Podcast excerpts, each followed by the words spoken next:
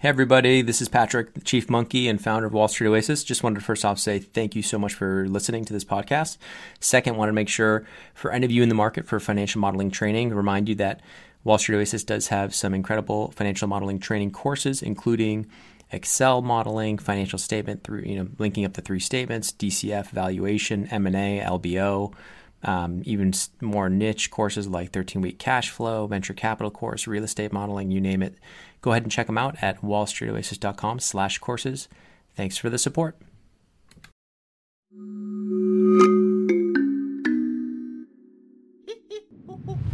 Hello and welcome. I'm Patrick Curtis, your host and chief monkey, and this is the Wall Street Oasis podcast. Join me as I talk to some of the community's most successful and inspirational members to gain valuable insight into different career paths and life in general. Let's get to it.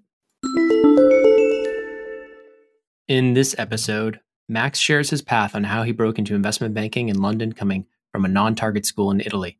Learn how networking played a role, how he made the cut during a competitive intern year with an offer rate under 50%, and how he was able to close 10 deals in under four years once he joined full time. Listen to his struggles with private equity recruiting and how he balanced the difficult process with his full time banking role to successfully land on his feet. Enjoy.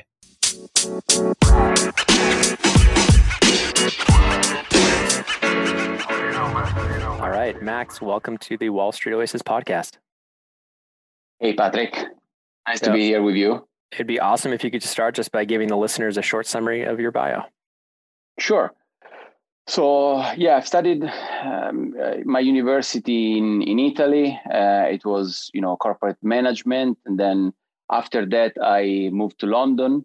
I worked in uh, Credit Suisse investment banking for four years it was like an amazing experience because you know I had the chance to work uh, for different teams, uh, so product teams, but also uh, industry teams. So overall, you know, in, in, four years, I had the chance to work on ten transactions, uh, also across different countries. Uh, you know, Spain, Italy, France, Germany, UK, and and across different products. So clearly, a lot of M and A, buy side and sell side, mm. but also ECM. Uh, DCM, leverage finance, Wow. So a re- really rewarding experience, I must say. A lot of work though, you know. You got a lot. Wow. Okay. yeah, it didn't then, come for free. And then, and then after that, um, you transitioned to PE, correct? Yeah, correct. So then after, so you know, of course, I you know I had an internship. Then uh, started as a full time analyst in Credit Suisse. Got promoted to associate, and then at the end of my fourth year, I found a job uh, for a um, uh, lower mid cap firm Mm-hmm. Uh, so it's a company. Um, it's it's a recent established firm with offices in London and New York. Um, yeah, happy to tell you more about it. Sure. So let's start all the way back though. First, at uh, your university. So tell me about you know did you always know you wanted to be an economics or business major or how did you kind of come across that? Was it was investment banking on your radar back then? You know it's funny because i'm probably one of the few people that didn't even know what investment banking was back then. Hmm. uh, what i knew you know after my my school you know I, of course i wanted to go to university and then you know had a book with all the different degrees and then i started going through it and and you know at the end, the, the one that looked more interesting for me or the broader one probably was you know doing something with you know economy management um, because i think that you know unless you have like a great idea of what you want to do then probably choosing that path it's the one that give you um, you know more, more options in the future. Mm-hmm. and so, so that's uh, yeah. Yeah tell me a little bit about just your your university. Was it considered like a feeder into investment banking in Italy? Because there's Look, only a few, right? There's only a few yeah, like target right. schools. So, yeah. No, exactly. There are a few target school, and mine wasn't one of these. Um, but it's a very well known and and you know uh, it's respected academically. Yes, yes, exactly, exactly. Right. Mm-hmm. I think you know what helped me uh, to get my internship uh, in investment banking was first of all you know i got with you know maximum marks cum laude then i had an entrepreneurial uh, experience I was also very active, uh, you know, charity. I was like uh, playing golf at you know um, national level. So I think that oh, you wow. know it complemented uh, my profile, even though I was not one of from one of these target university, and that's why they you had like a my, four. You had like a 4.0 GPA, basically. You had like a correct. perfect GPA, so you're at top of your class at a well-respected uh, university. So that got, and then you also were almost a semi-pro golfer. It sounds like. Correct. Correct. Or almost pro, or pro. Not. I never never got pro, but uh, was almost. Yeah. Yeah. Wow. Do you still play? Yeah, I do. Not as often, uh, but I still do with some friends and even colleagues. You know, that's the cool thing about golf. There are a lot of people playing, so you, you like always find just, it. You like to just uh, kick, kick everyone's ass in your in your company. yeah, yeah. I try. I try.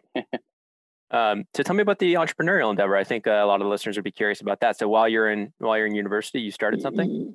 Exactly. So with a bunch of friends, uh, we came up with this um, platform for uh, amateur soccer player. So it's a sort of imagine. I mean, we're talking back then. It was 2010, 2011, right? Mm-hmm. So you know, Facebook and all the social media. Of course, they were already there. They were quite famous, but not as as they are now. Yeah. And so what we saw there it was an opportunity to you know people playing soccer, and you know when you want to do it, you need to find a pitch, football pitch. You need to organize it with people, and you need to call it. It was very manual, and also the tournaments, for example, were mm. done very. You know, everything was on paper.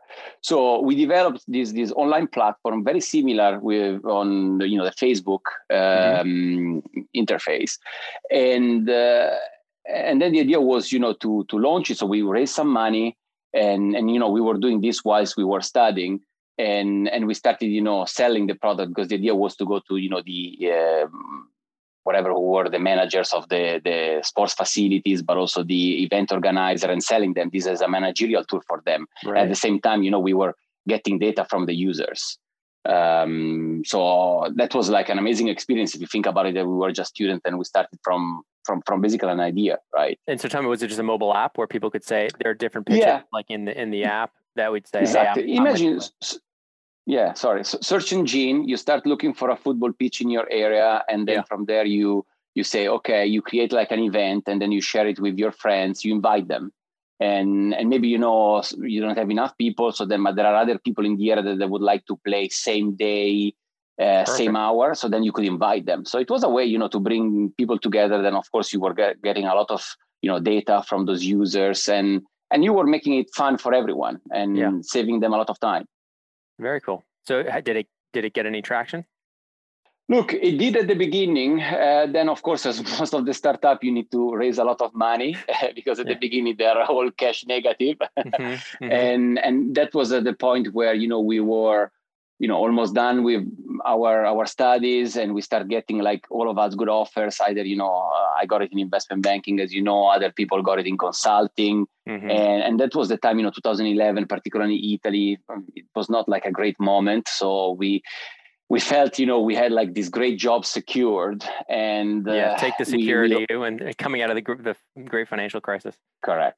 Yeah correct. okay. So you're let's talk a little bit about kind of how you landed that internship. Did you you said you got looks because you had a high gpa and you had you know some other interesting things that made you unique in turn including the the semi pro golf and stuff like that. Did you just apply online or how did you even recruit or yeah, network yeah. or how did you how did you do it so look i think it's uh, above of everything in the sense that yeah mainly was online application but then of course you know and that's my suggestion for everyone that wants to apply to, to investment banking is you know the best way is that if you find someone within the bank first of all because you want to learn and they will give you great insights mm-hmm. um, but then at the same time you know uh, it, it's a way to you know if i know you and i know that you're good then you know I will go to my HR and tell them, you know, guys, I know I know this this guy is very good. We should you know look into it uh, into his profile and see if it's if it's a good match. So I always hear that's is, tough in London though. Like it's much more strict in terms of the networking. Do you feel that way, or is it what's it like in Italy? I, I, don't know in Italy because I've always applied. Uh, right? Yes, exactly. exactly. So, but, so but for London, isn't it more yeah. strict? Like they force everyone to go through to get even a first round interview. Don't you have to?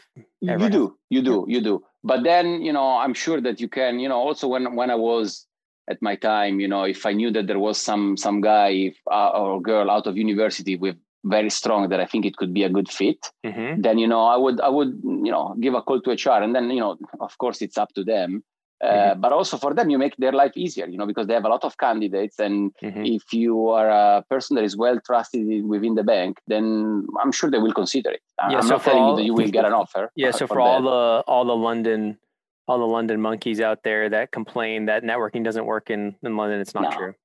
no, no, it is it is important. It is it not is the only. It, it's way, not. I think in the U.S., I think people see like these crazy stories of people with low GPA being able to network their way into a first round interview from like a non-target, and that's I think maybe a little more rare. Like you need to have the yeah. stats.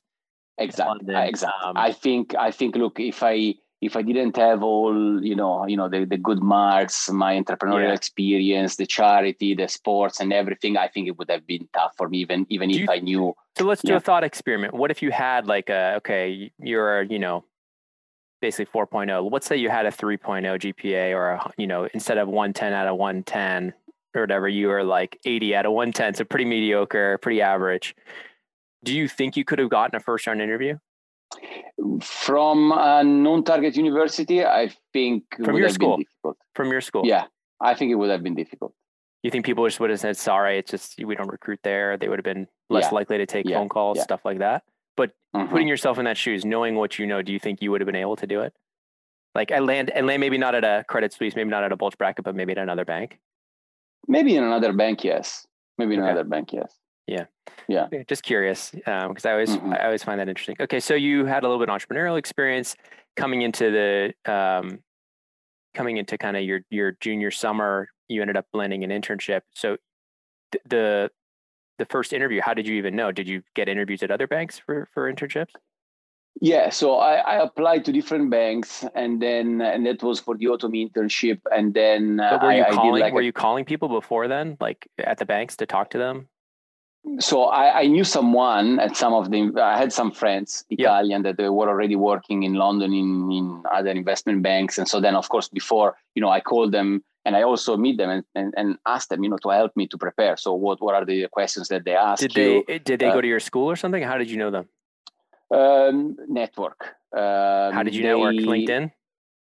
No but also you know we you know i grew up you know, in, in a small town in, in the north of Italy. And I don't know, I don't want to say by chance, but, you know, those guys that ended up working in other banks like, you know, JP Morgan, Goldman, Deutsche, uh, they were from my town. Uh, and they were from one of these target universities. Um, Got it. So, yeah, they knew me. And that's also, you know, the reason why I started applying for investment banking was because of them. Because, uh, you know, I was more for consulting mm-hmm. you know, the likes of uh, Bain, BCG, uh, McKinsey, yeah, BCG, yeah, yeah. exactly. Uh, but because they all were doing investment banking, so I said, okay, well, why don't you guys tell me more? You know, and mm-hmm. then I said, oh, actually, it sounds interesting. So these know? were actual and, friends of yours that were older, or yeah. just that had kind of were a year, two yeah, old? one or one or two years older than me. Perfect, perfect. Yeah, yeah, so yeah. and so of... exactly, so they were quite fresh. But you didn't have uh, like um, you didn't have any consulting friends that were trying to pull you over, or just less. There just happened to be more bankers from your town. Yes, yes, that's correct. Family, friends, that type of thing. Yes. So mm-hmm. how much? So mm-hmm. how many other internship interviews did you have from? from so I had two. So in total, I had 3 mm-hmm. um, interviews, and I ended up then having an offer from uh, Credit Suisse, mm-hmm. and, uh, and you know the other two you didn't you didn't have offers from the other two. Do you remember where you interviewed? No. Yeah, uh, JP uh-huh. and uh, Deutsche.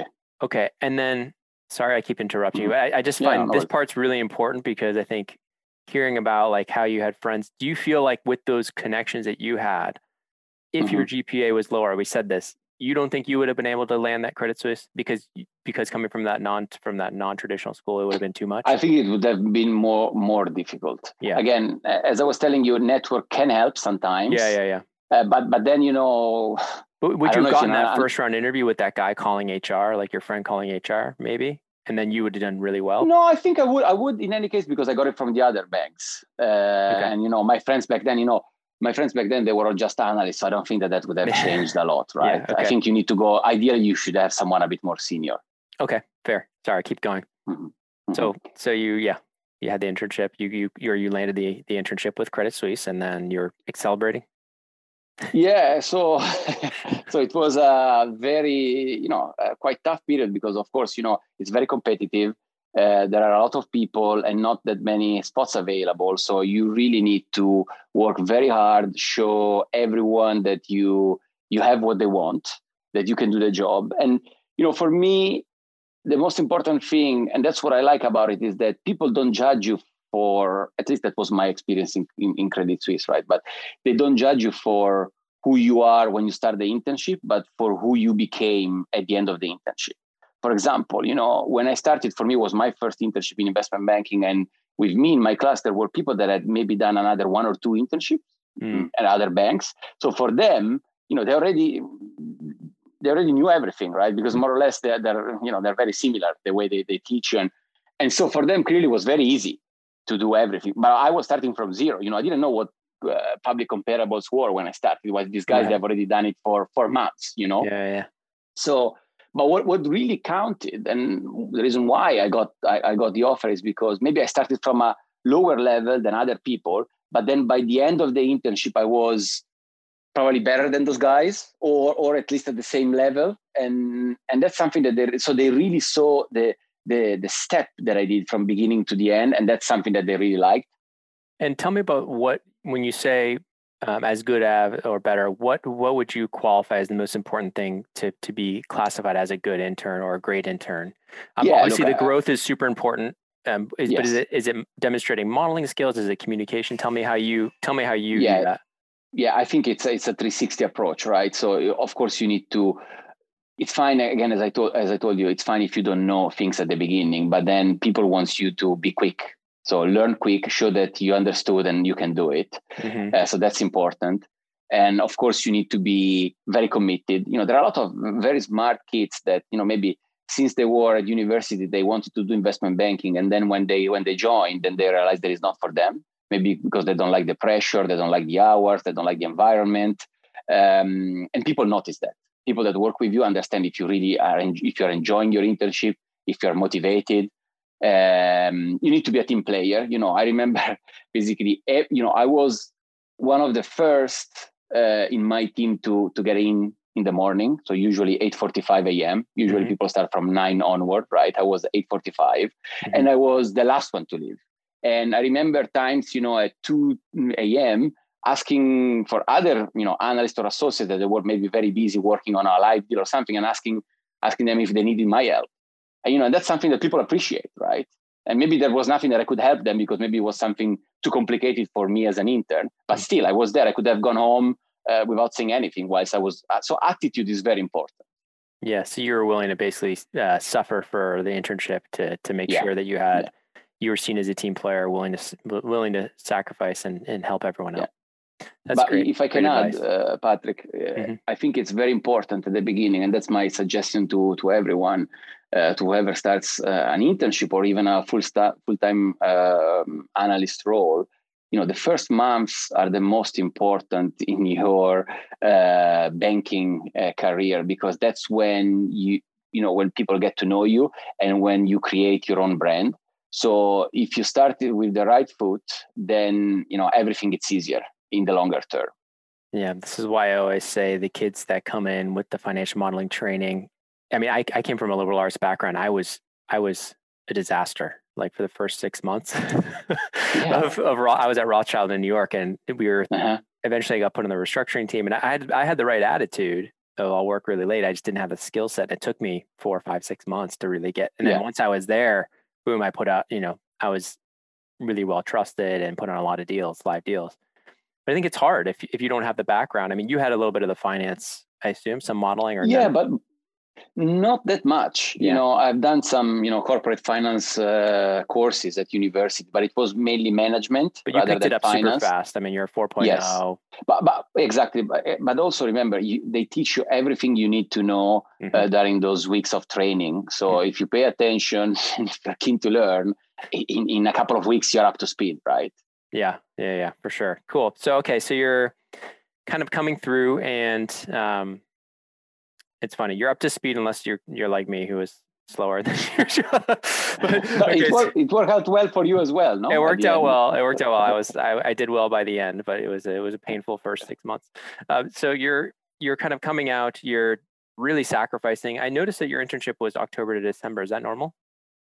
It's the autumn internship. So the way it works in uh, mm-hmm. in I don't know now, but I guess it's more or less the same. But at least at my time, it was a summer and autumn internship. Before they were probably doing also a spring internship, even though probably was a was a smaller internship. Yeah. Um, so how many seats yeah, were? So you t- you talked about a couple of things. You said it's super competitive. So about how many people were with you and how many seats were available? Yeah, look, the class were about is smaller than the summer uh, class usually. So we were about probably twenty people, mm-hmm. but we the uh, I think less than ten people got a uh, got an offer like that year. People. So, wow. So it was yeah. I mean, yeah. it was it was a pretty tough yeah. year, right? You're still yeah 2012 ish, so it was exactly exactly. So you know, fully recovered. Not, yes, correct, correct. Okay, okay. So pretty competitive and you you were one of those people even though you didn't have previous background that's impressive that you actually were able to snag one of those spots.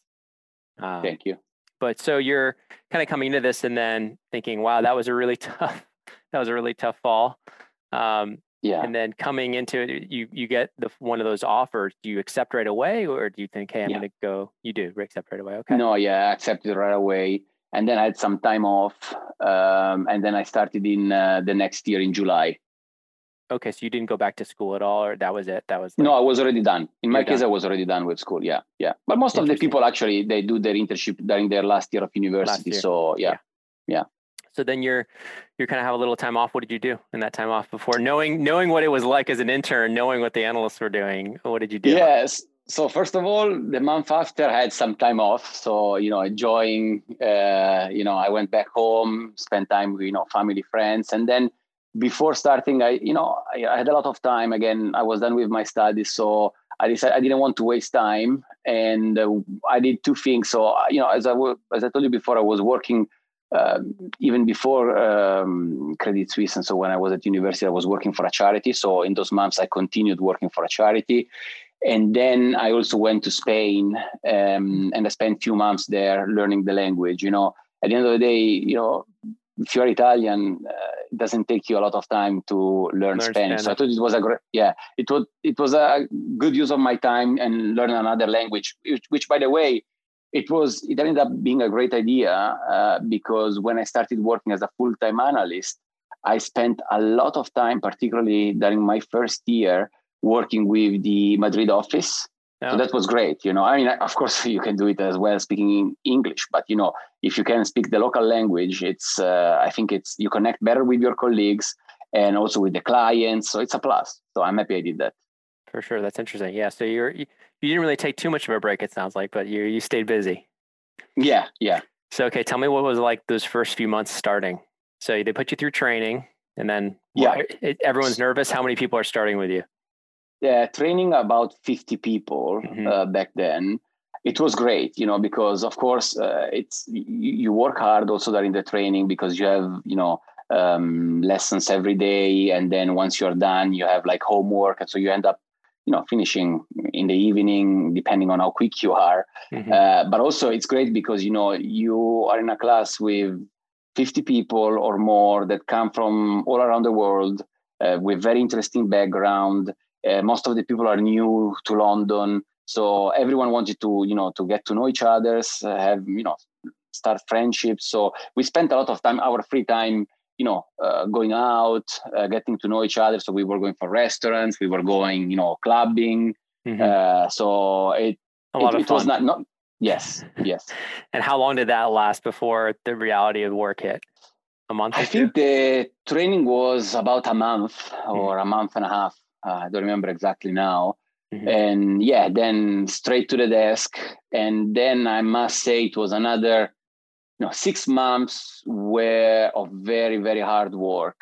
Uh, because again, as I was telling you, it's, you know, first of all, you are not as, uh, as quick as you would like to be because again, uh, you're quite new, you're doing new things, modeling and stuff like that. And, mm-hmm. and, and also at the same time, again, you want to establish your brand. So you want to do everything the best way you can, and that means yeah. that it will take a bit uh, longer, right?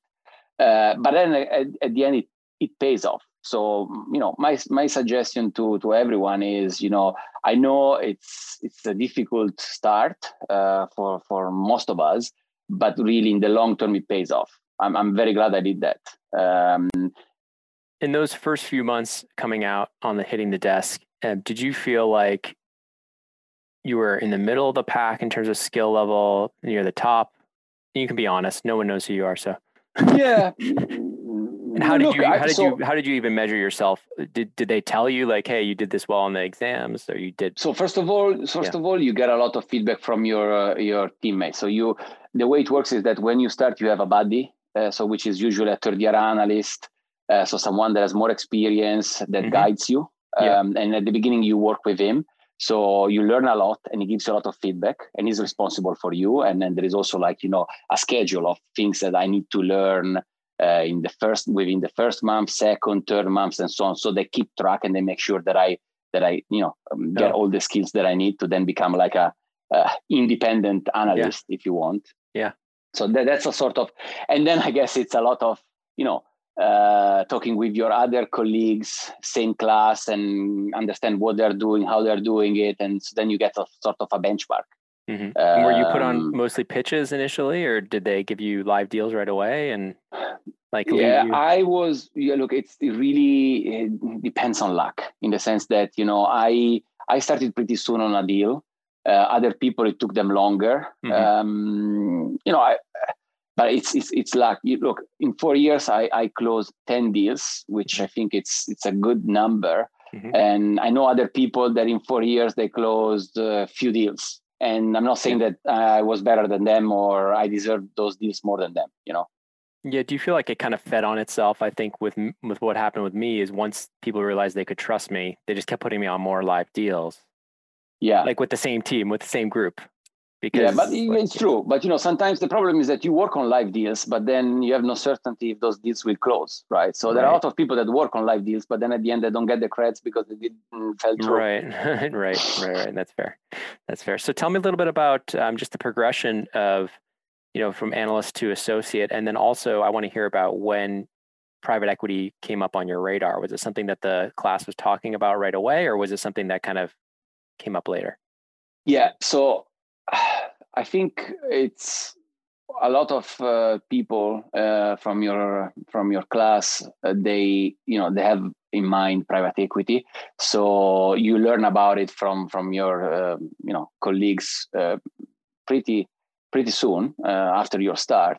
But then for me that I also had the chance to work on on live deals with you know both large and mid cap P's Mm-hmm. And, that's when I got really, really interested because I saw what they what they were doing. And you know, I really loved my experience in investment banking. Um, I would do it uh, again and again. But I think that what I was missing is, you know, I was coming from a university where I was doing a lot of, you know, my studies were uh, based on, you know, management. Mm-hmm. So I was missing a bit the operational part. You know, uh, investment banking is very transactional, mm-hmm. uh, and what I understood in private equity is that you get both. So of course you you know you you work on deals there, you need to close them, and that's when investment banking is great, is a great training. But at the same time, you know the problem is that investment banking, particularly when you're a junior, once you close a deal, then you move on onto the next deal.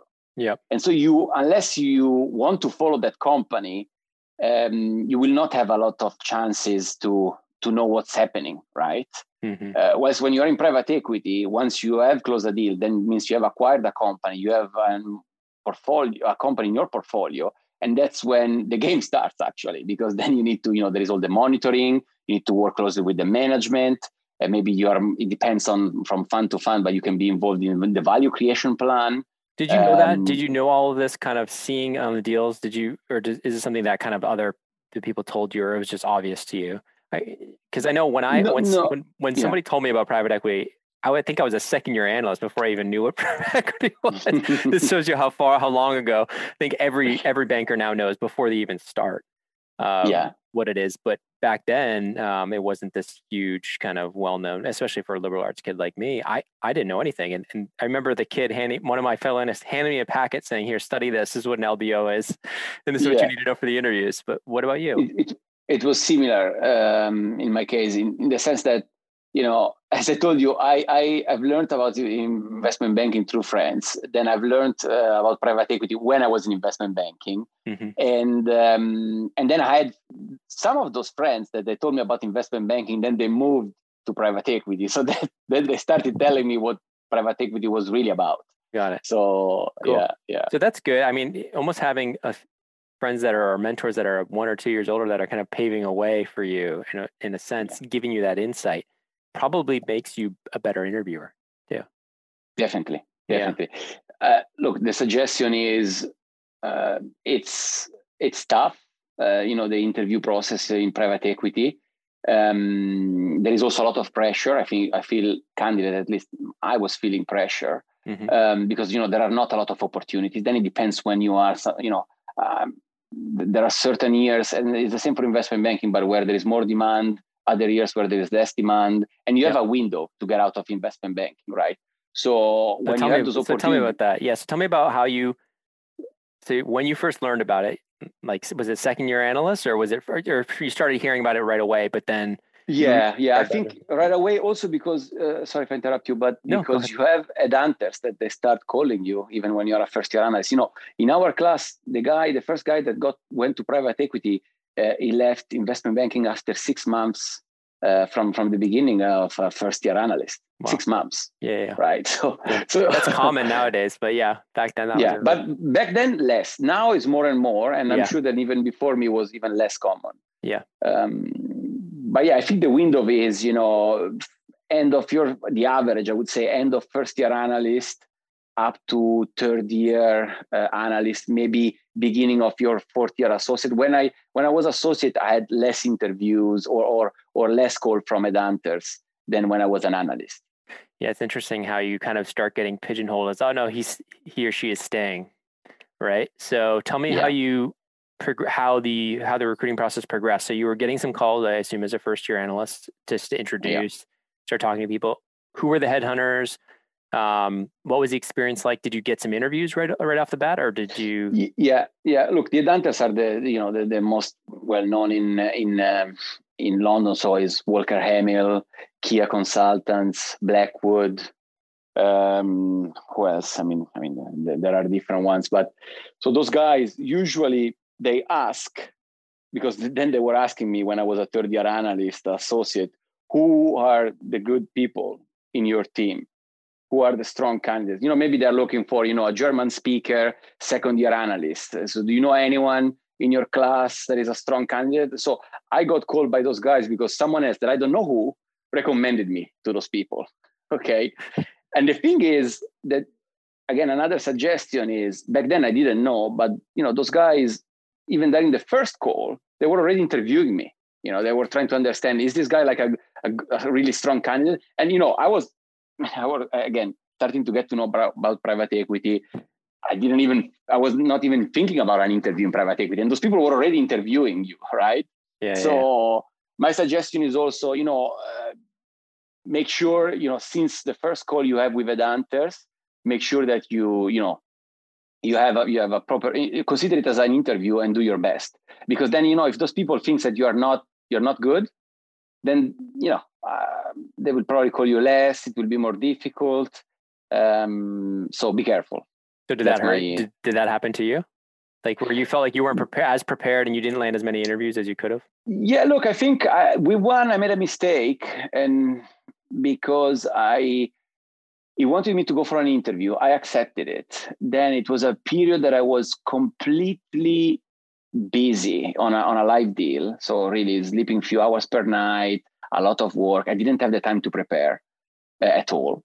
And, you know, I didn't want to go and have an interview on a private equity without having, you know, because I know that these interviews are tough. So I didn't want to go there and look like stupid, right? Yeah. So I canceled the interview and and then I canceled it, and I rescheduled it, and I canceled it another time because I were hoping that then by then I would have had more time to prepare. and that's when the guy, the, the headhunter got annoyed because I said, you know, uh, it's embarrassing with, you know, for my client because, you know, they're waiting for you and you don't make yourself available. And that's when, yeah, that didn't help me with the headhunter. Luckily, that was only one of the many headhunters, right? So it was yeah. okay. And it so was how, okay, but that's another thing. Yeah. Were you able to kind of so yeah? So how many how many interviews did you actually get?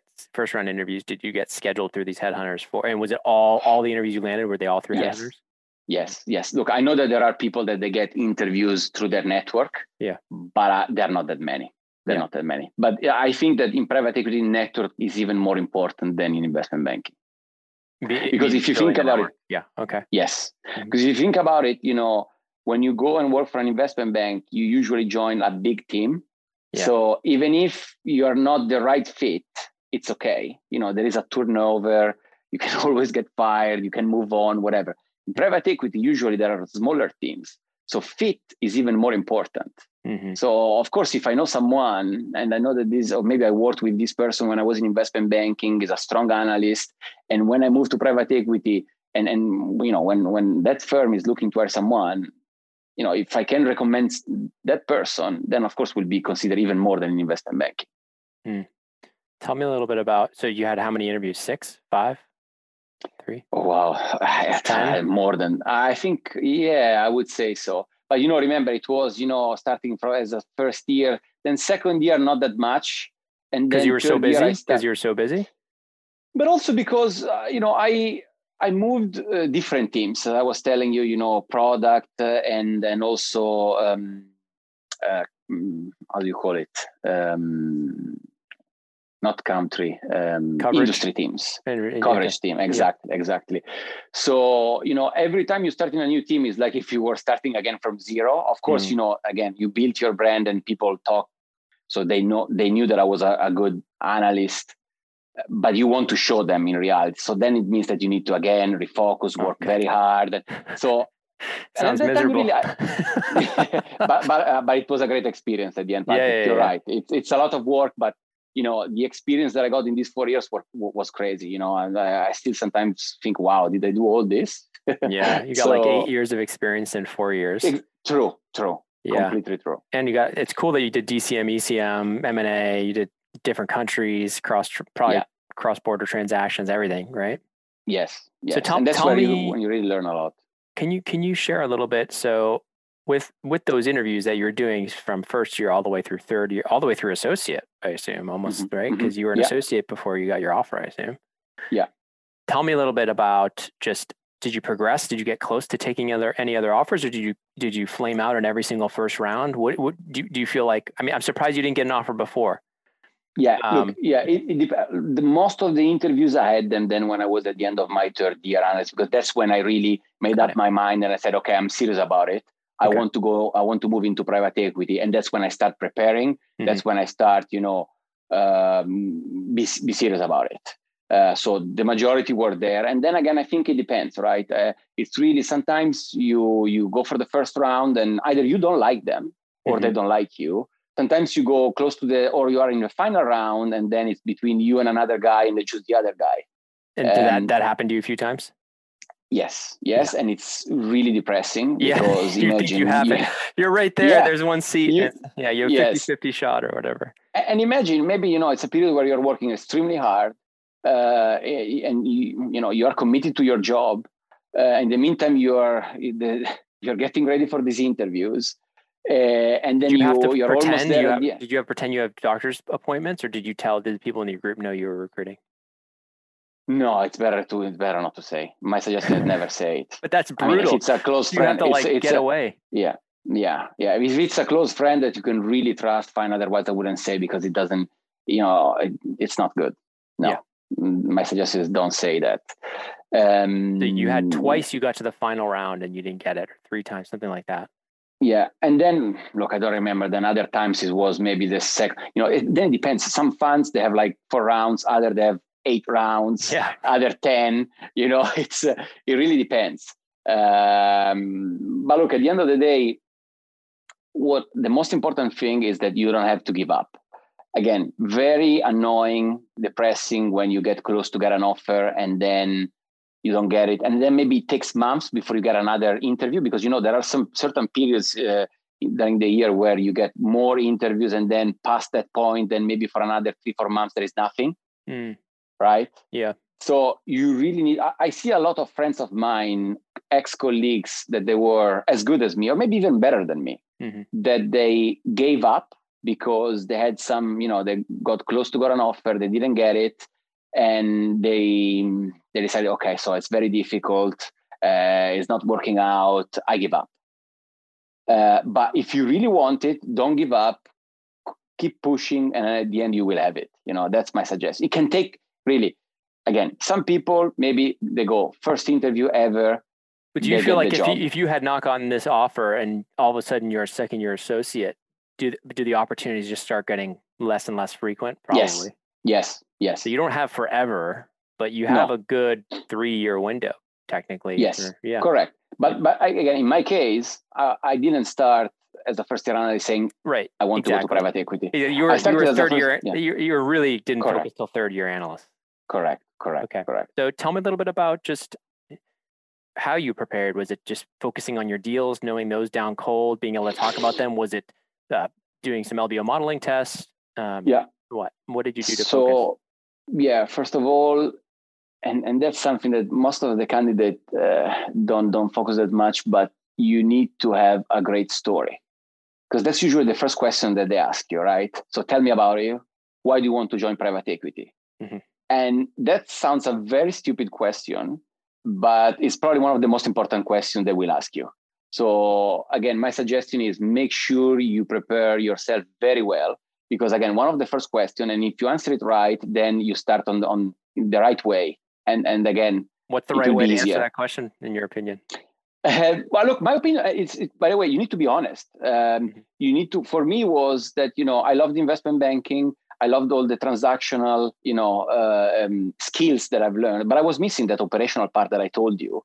Mm-hmm. And with with private equity, I understood that I could get the the best of both worlds. You know, the uh, consulting or entrepreneur, entrepreneurial yeah. uh, experience together with the investment banking experience. Yeah, and that's what also, I was missing. You could point to yeah. your to your education in management. Yes, uh, correct. but that's why that's when I that's in my story. interview. That's when I, exactly. So I told them about you know the fact that I started in you know I studied management. Uh, then whilst I was there, I did this entrepreneurial um, yeah. you know experience, this venture with my friends. It didn't go well, but I've learned a lot.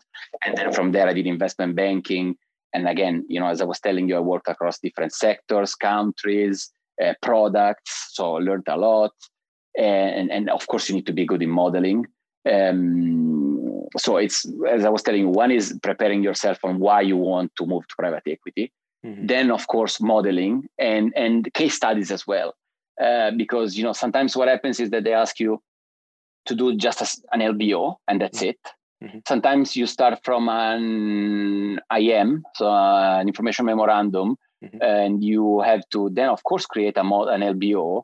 But then you also have to maybe put together some pages on the opportunity. Say, what do you like? The investment highlights, for mm-hmm. example. Mm-hmm. Right. So, and there are some good case studies, uh, you know, books on case studies um, that people should buy. I mean, I, I've read those those um, books, and, and they help you to prepare because exactly that's when you for example, yeah, I'll put a plug in our, from... our, private equity interview course. We actually crowdsourced a bunch of private equity cases and, and, modeling tests, and we've scrubbed yeah. them so that the the PE funds don't come after us. But a lot of good stuff in there. yeah, um, yeah, they're they're coming straight from the actual interviews. Um, but you're right. It's it things have things have shifted a little bit more from a pure. There there are still funds that give the pure LBO modeling test, but a lot more are now trying to see how you think as an yeah. investor. And I think it's important, Patrick, because the LBO is nothing difficult. Right. I mean, it's something once you have done it a few times, mm-hmm. there is not a big science behind it, right? Everyone can do a proper LBO. Especially Some if you've done banking for almost four years. You're like exactly, in your sleep. exactly, exactly. But what you want to understand, really, what you want to assess, if the person that you're interviewing has some brain and really understand has some business uh, understanding, uh, if he can think and you know see what can be done uh, with a certain company how can you grow it how can you generate value at the end of the day did you have right? all 10 deals on your resume yes did you feel like uh, back then back then yes now no not anymore but did you feel like that would have i would be nervous you because uh, the way i typically say if people are prep is oftentimes like have three or four but know them cold, like know them every single number. Did you feel like you were getting? Because if I was your I I would, I would have picked like someone. Yeah, six down or so something? I prepared on all of them. Yeah. But remember that they will ask you most of the time. Sometimes they ask you, tell me about a, a deal that you close, so you can choose. Okay. Mm-hmm. Uh, and most of the time they focus on the M&A deals. Yeah. So yeah. you know the IPO, follow-ons, leverage finance deals that I've done. They were yeah. yeah. Unless it's an industry that that fund really covers, so they will want to know. But then at that point they will ask you, so how do you think about this business? How do you think about the sector? Yeah. Um, but you had all those know, again, answers. You, you either did you study for that as well when you were prepping? I prepared myself. I prepared myself. Yeah. Yeah. Yeah. And so that's why you were making it to final rounds, even though you got a few heartbreaking losses at the end. That's why you're yeah, getting there. Yeah but it's a learning it's a learning curve patrick you know the, the first interview at least that was my case i was not ready as I, as I wanted to but then after you do some interviews then at the end you you also understand what questions then you get more it's comfortable. It's a skill. Yeah you gain confidence yeah. right? And that's Absolutely. when you start mm, you know mastering it and then that's when you're the ready first, to get an offer. the first interviews are so hard for anything for any new industry whether it's banking private equity hedge fund anything you just yeah. because the reps just help you so much. So i always tell people like if you have an interview or you think you're going to be start starting to interview actively like any sort of mock interview um, just do rep you know do reps whether it's friends whether it's through um, our mock interview st- service or mentor service do some something anything. Just don't go in cold. Like your first interview in private equity yeah. should not be with an actual private equity fund. Yeah. Yeah. Unless you really don't care uh, exactly. about, about getting the offer. But um, yeah, really interesting. So so that transition, so you finally you finally get that offer. Was it like just this huge relief? You said you were feeling the pressure earlier. Yeah, I was feeling the pressure at the end because as I as I told you, I was already an associate, mm-hmm. and mm-hmm. I I understood that you know headhunters were calling me less uh, because of my level of seniority, and so then I felt like oh I'm running out of you know options yeah. uh, yeah and time. Um, so that's when i felt the pressure. But you know i still had like some interviews back then. But when i by the time i accepted the offer at the, the fund um, where i'm currently working um, i still i was still interviewing on another uh, two more.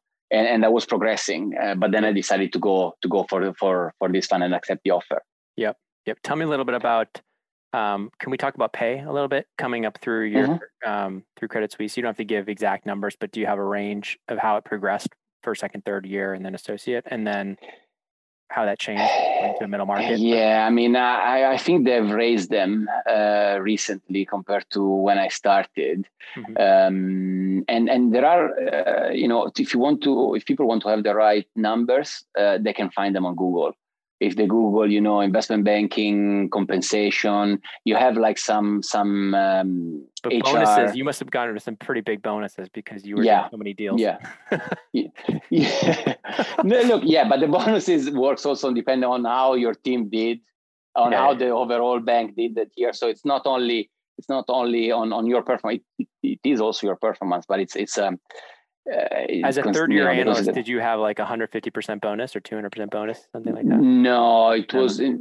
I think in the US it's higher. In in. Europe, usually, if you are like a top analyst, you are around 100%, maybe a bit okay. more, depending okay. on the years. But yeah, not as much. Very cool. Okay, and so then the transition to private equity was it a pay cut for you? Yes. Yeah. Uh, not that much, but it was a bit. Mm-hmm. Uh, but look, at the end of the day, I think it's it's fine because first of all, if if you think that private equity is what you want to do, then it completely pays off. Even though you are taking a small pay cut, then at the end you're doing something that you like more. So it makes sense. Mm-hmm. And then anyway, you will. The more you progress, your salary and bonus will will increase, and then also your carry. Yeah. And you know, do you have any people, carry as an associate when you started? Yes, you yes, did? I had okay. a carry, small, yeah, small carry. Yeah. Um, and and to be fair, I I see I see that most of the fund these days they give carry to juniors. Now it depends, right? The bigger the fund, that's more difficult. Mm-hmm. Uh, but then usually they give you a higher um, bonus. Base. Base and bonus. Yes. What, yes so what, do you mind exactly. me asking what when you started in PE around what the base and bonus was? Yeah, look, I, when I started, it was around uh, probably between 80 and 90,000, the base. Bonus, it depends. Is this, but this usually, USD or you're saying pounds? Um, saying pounds. Pounds, yes, that's pretty good. Pounds, yeah, yeah. but look, I know, I know of other friends that started other funds and they had lower. Yeah. Uh, maybe like 70. Others, yep. they got it higher. The problem with private equity, you know, there is such a diverse uh, sector. Right where you have a small cap, big caps, new player, old player. Right. It's it's really difficult. Carry, to, no to, carry. It's exactly. Exactly. How late in the fund are they? So it's hard to even exactly. quantify that. How did you quantify yes. that carry? Can, did you say, okay, this carry, if it doubles and if the fund doubles in five years, this is how much it'll be worth? Yeah, they basically when when I was talking with uh, with the seniors of my fund and, uh, about my offer, they they told me, look, if we do two x, three x on the fund, uh, and this is your carry, this is how much it will be worth. Mm-hmm. So that's and that's a simple calc, right? Everyone everyone yep. can can run it high level, of course. Yep. Um, but but to be fair, as a junior, I don't think you can negotiate carry that much. No, you no, know, it's yeah. uh, you should be grateful that you have it. By the way, that's great. Um, and do you have to stick around for that carry to to vest? So again, depends from yeah. fund to funds. The way it works is that sometimes, so there are different ways. You have like a vesting period. Mm-hmm. So it means that every year you get a portion of the care, a portion of your carry is vested. Yeah. Then you have the leaver provision. So you know, bad uh, or good leaver. So for example, uh, if you leave um, as a, it depends. So some funds, if you leave, you lose everything.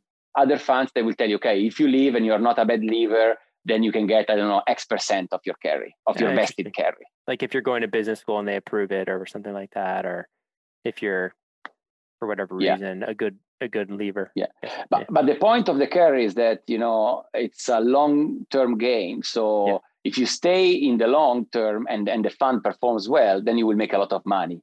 If you and to be fair, it's also I think it makes sense because if you leave early on, then you didn't help your team and the fund towards these returns. So why would you be compensated, particularly right. if you're a junior, right? Right, right, right. Uh, yeah, it's hard to, if you're only there for a few years to really yeah have that much impact on all the portfolio companies yeah um split of work how much deal how much portfolio company work how much and do you like it are you getting that operational experience yeah that's the great part yeah yeah that's the great part and that's what i was looking for is the mix right so yeah. when it's you know it's deal execution it's very transactional very similar to investment banking but the plus at least for, from my point of view is that you get to see much more. You know in investment banking you are one of the advisor and you focus on what what the advisor is good at. Mm-hmm. and then maybe you read the other you know uh, due diligence reports but you're not as involved in the discussion all the discussion that goes behind it you know that the private equity has with the different advisors. Mm. it, it, depends. Also it depends also of your level. If you're a junior usually you are not always on all these calls so yeah. you don't see as much but when you are a junior in a private equity fund you are on all these calls so you speak with the tax advisor, you speak with yes. the you know financial advisor, the bankers, you speak with the lawyers. So yeah, and you if you're good, they'll let you run the whole process. Correct, correct, correct. Yeah. So you you can really see much more. So you you you learn and you own the process 360. Mm-hmm. Whilst in investment banking, you were like a part of that process. Okay. Yeah.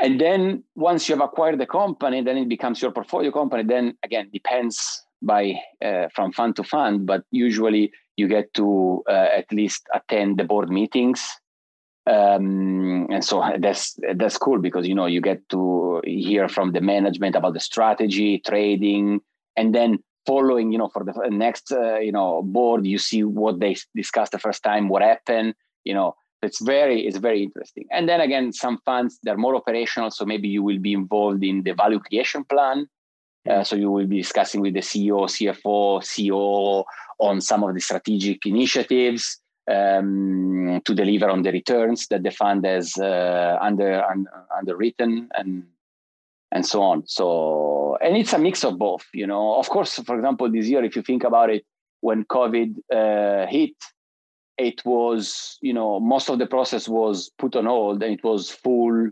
time operational, right? Because we had to help our portfolio company uh, companies managing, you know, uh, trying to understand what's the cash burn, uh, mm-hmm. uh, defensive initiatives uh, to save them or to minimize the loss, and then offensive initiatives on how to recover um, as soon as possible, as soon as you know the the the, the emergency is over.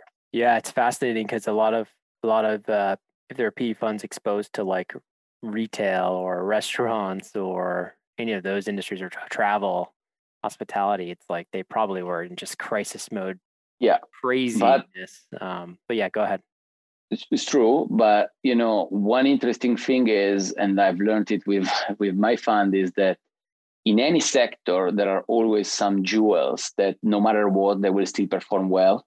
So, like us, Wall Street Oasis, we grew through during the pandemic. You see, you see, you see. yeah, we happen to be lucky so, being an online online training. Yeah, exactly, exactly. Yeah, yeah. And in any case, you know, Patrick, there are always opportunities. So. I think what we did is that when everything started, is try to understand how you know. Let's take those defensive actions that will help the company to weather the storm. But then at the same time, let's think uh, um, offensive so what can we do to advantage ourselves, our portfolio companies, so that when when the emergency is over, we can you know start uh, faster and take an advantage versus some of other our competitors. Can you give an example of that? Not specific industry, but like, is it like a technology investment? Is it something else? Exactly, exactly. Yeah. I think innovation. I think you know yeah. this uh, coronavirus, uh, you know, has been bad uh, under many different aspects. But one thing that an opportunity for, I think, any company in any sector was to uh, take an advantage and, and step up their digital capabilities mm. because you know everyone was online so you couldn't go out you couldn't leave your your house your flat but people were on browsing on internet yeah so you know uh, so a lot of you know think about healthcare a lot of companies uh, that they were you know not so keen about telemedicine then they started launching about doctor cons- online consultation mm. online drugs prescription um, they launched like you know ways to stay close to their clients you know? Totally. Or customers yeah. So this is an offensive strategy you know? And some companies took advantage of it others uh, sat on the back seat and waited for better times to come. And guess yeah. who's winning? Yeah. Yeah really interesting. Oh well any i really appreciate you sharing all your your wisdom and your story. Is there anything else before we call it that you'd like to share to the listeners about your story or words of wisdom that looking back in your path? Yeah, I think uh, the best advice I would I would like to give everyone is uh, never give up. You know, mm-hmm. um, you know you, you will go through you know ups and downs in your career, but stay focused on what's your objective. And you know, if your objective is to get into investment banking, you know, work on it. And you know, nowadays again, learn and and online. You know, for example, through your your your website is full of useful information where you can learn and get to know even though you don't have a strong network of investment bankers right? Mm-hmm. yeah. if you do um, reach out to these people linkedin is crazy. Linkedin correct crazy. Correct. you get to any in touch uh, with anybody. exactly exactly. And and if you know don't give up because it m- might take time but at the end of the day the people that win are the people that don't give up. That's my opinion. so don't don't give up, guys. You hear that? Okay. Exactly. Anyways, thanks so much, Max. Appreciate your time. My pleasure, Patrick. And thanks to you, my listeners at Wall Street Oasis. If you have any suggestions whatsoever, please don't hesitate to send them my way, patrick at wallstreetoasis.com. Until next time.